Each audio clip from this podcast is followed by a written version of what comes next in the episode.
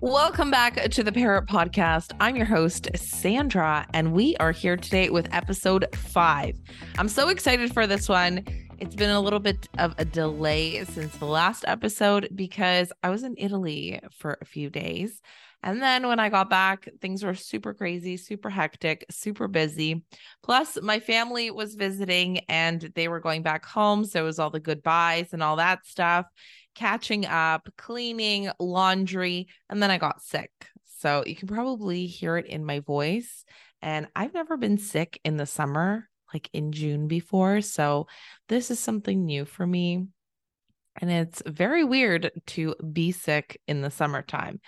But um, I thought that today's topic could be answering a bunch of common questions that I've been getting recently, either through YouTube, email, or Instagram. So I've put a list together here and I'm going to go one by one and answer them for you. So the first really common question that I've been getting lately, and that's maybe because Mia has become a lot more popular and that is what type of conure is Mia? So Mia is chilling over here with me. She is a turquoise yellow sided green cheek conure. So there's lots of different types of green cheeks and her specific mutation or whatever you want to call it is a turquoise yellow sided. So she has turquoise, blue, green wings, and even like the tips of some of her feathers. And then on her belly, she's got a lot of yellow and this like beige color. And she's got a little bit of a peach belly too, which is so cute. And then she does have gray feathers as well but her turquoise blue feathers, when they shine in the sun, they are just majestic AF. And I am obsessed with her colors. And it looks like everybody else is too. Next question How old is Mango? So, Mango is going to be four end of July. Actually, in a month from now, he's going to be turning four years old. He is in Thailand. He's doing well. I also get asked for updates on Mango all of the time. Um, we keep in touch with our friends who care for him and have adopted him.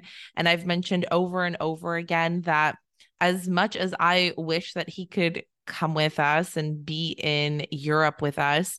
It's just at this point a lot better for him and for his safety and for his health and his happiness to stay where he is. He's really just gotten used to our friends. He's lived with them now for two years. So I think that it would be really hard on him for us to then create this change again and remove him from them when he's been with them for so long now. So actually, it hasn't been two years, maybe a year and a half, maybe two years, something like that. Um, and the other thing is that I didn't know this before. And that's why I always say that research is so important because I had no idea the stress and how many birds end up dying going in cargo. And so, with where he is on the CITES document, he could only travel in cargo from Thailand to Europe with the owner on the flight in cabin. So, from my understanding, that's the only way for us to bring him. And that means that he might be so stressed or have like a heart complication where by the time we would land in Poland, he would be dead. So, I could not take that chance and I could not like forgive myself for something like that. So I rather him stay in Thailand and be happy and healthy than put his health at risk and yeah, basically bring him here. And that would also mean doing the paperwork all over again, again. And it takes a long time, months, and we've already gone through the entire process twice. So it would be the third time. But like I said, I've really thought through this and for me, like if there was some kind of magical, miraculous possibility, like Oprah was like, Sandra, no problem. I'm going to take you on my private jet with Mango. We're going to get everything sorted and we're just going to fly straight to Poland and he's going to be fine and he's going to be in cabin with you. Then, yes, yes, I would jump on that opportunity. as long as our friends would agree, of course, because they've also fallen in love with him. There's another reel that I did where it goes something like chicken wing, chicken wing, chicken wing, chicken wing. And each scene is a video of Mia putting her wings up really tightly, like she's kind of like shrugging her shoulders. And sometimes I get asked what that means. I've tried to research it myself, and I have noticed by Mia that sometimes she's trying to be flirty and it's kind of like a flirty bird thing. Other times she's being welcoming and she's kind of like, welcome, or she's happy. But sometimes I notice that it's kind of like a borderline anger, like she's upset with something or she could get angry with something. So she's trying to show me, look how big I can get. I can get bigger. Don't you test me because I will show you that I'm bigger. So that's the things that I think that it means and that I've researched. But if you know exactly what it means, then please let me know because I would love to know and share that with everybody. Next question Will we ever get Mango back? Any updates on Mango? So I talked a little bit about Mango and explained that whole thing. Um, why do birds get triggered by certain objects or sounds and get aggressive or bite? This is a good question and something that I need to research more in detail. But from my current understanding is when they hear certain sounds or they see certain objects, they just have this instinctive reaction. They just have this like nature instinct to react to it that this is something bad or something that they need to defend themselves against, or a sound that is unpleasing or reminds them of some kind of threat. And this is why they react in a negative way and they get aggressive or bite. Next common question, and this is so common. I've done blogs and a podcast and videos and answered DMs and emails, and the same question keeps coming and coming. So I will answer it again in this podcast. What do I do? My birds don't want anything to do with me. My birds are mean. They don't like anyone but me. My bird is biting me, being mean, and bullying me. So these are common, different things that people say to me, and I just kind of bunched it up and mushed it into one.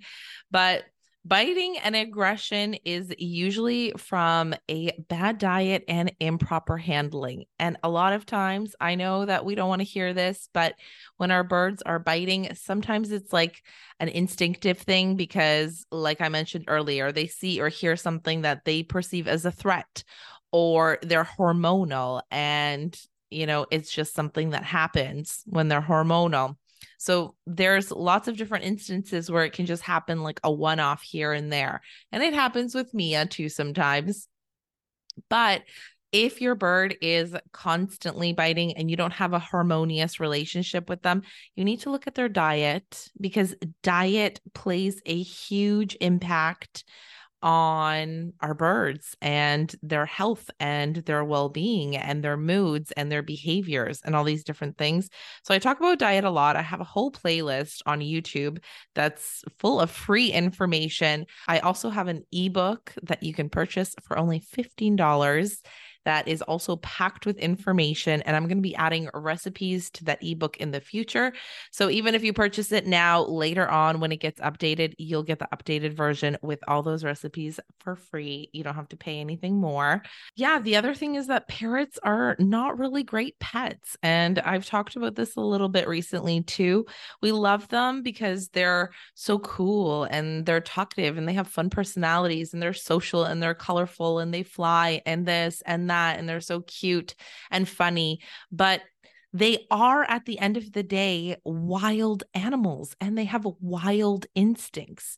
Dogs are quite different. They have you know the term around them a man's best friend or a woman's best friend because they are and they've just become like very people oriented animals and they're just really great companions for humans even cats are. And but still a lot of cats have a lot of wild instincts and i see cats roaming around outside everywhere i go. So you know, we need to remember that parrots are wild and they have wild instincts and they require really a specialized diet and specialized care and a lot of like understanding when it comes to their behaviors and their sounds and their body language and their needs. So, yeah, when it comes to biting, diet is something you need to look at and proper handling looking at bonding techniques? Are you training with your bird? Are you providing mental stimulation, foraging opportunities? Do they have enough exercise? Are they getting the opportunity to fly or are their wings clipped? Have they lost trust because of that? So there's so many things to consider and so many factors to look at, but you're going to know best in your situation why your bird is biting or being aggressive towards you. What's your relationship like? What are your interactions like? Are you having positive interactions? Are you feeding seeds and treats, or sorry, seeds and nuts as treats? Or is that their main diet and they don't have any motivator food to get them to train or behave the way that you want them to? So, positive interactions are going to be also really important proper handling. What that means is learning your bird's body language and just understanding what their needs and their wants are, their moods, their behaviors. Like right now, Mia is on my shoulder, she's perched up, she's sleeping, and she's really happy and content. And I can tell that by her body language. I can tell that she's sleepy because she's been really dozing off. And as soon as she gets sleepy and she's out and about, then she always comes and perches up on my shoulder. She especially loves when I'm talking. I don't know if my voice is just soothing for her, but I've learned to recognize her different body languages and understanding like when she's in a mood i can tell when she's hormonal and all of these different things i know how to handle her and what to do and what to not do so for example you'll see her in my hand a lot she likes to be held like in this C position where she's kind of like cupped in my hand. And that is something that she goes and does on her own, or it's very easy for me to transition into that with her when she's in the mood for it. You never want to grab your bird. That would be improper handling. And that is one great way to lose trust with your bird. So, just really learning how to handle your bird is also going to be essential. And then focusing on bonding tips and you know, that's going to include things like training with your bird and building that trust with your bird and letting them hear your voice and talking to them in a soothing way and not using punishment because punishment doesn't work on birds.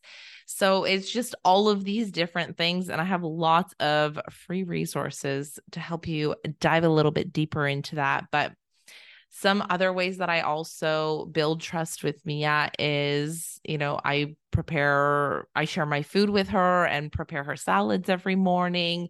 So we kind of have breakfast together. I include her in my routine. I also create foraging opportunities for her on a daily basis.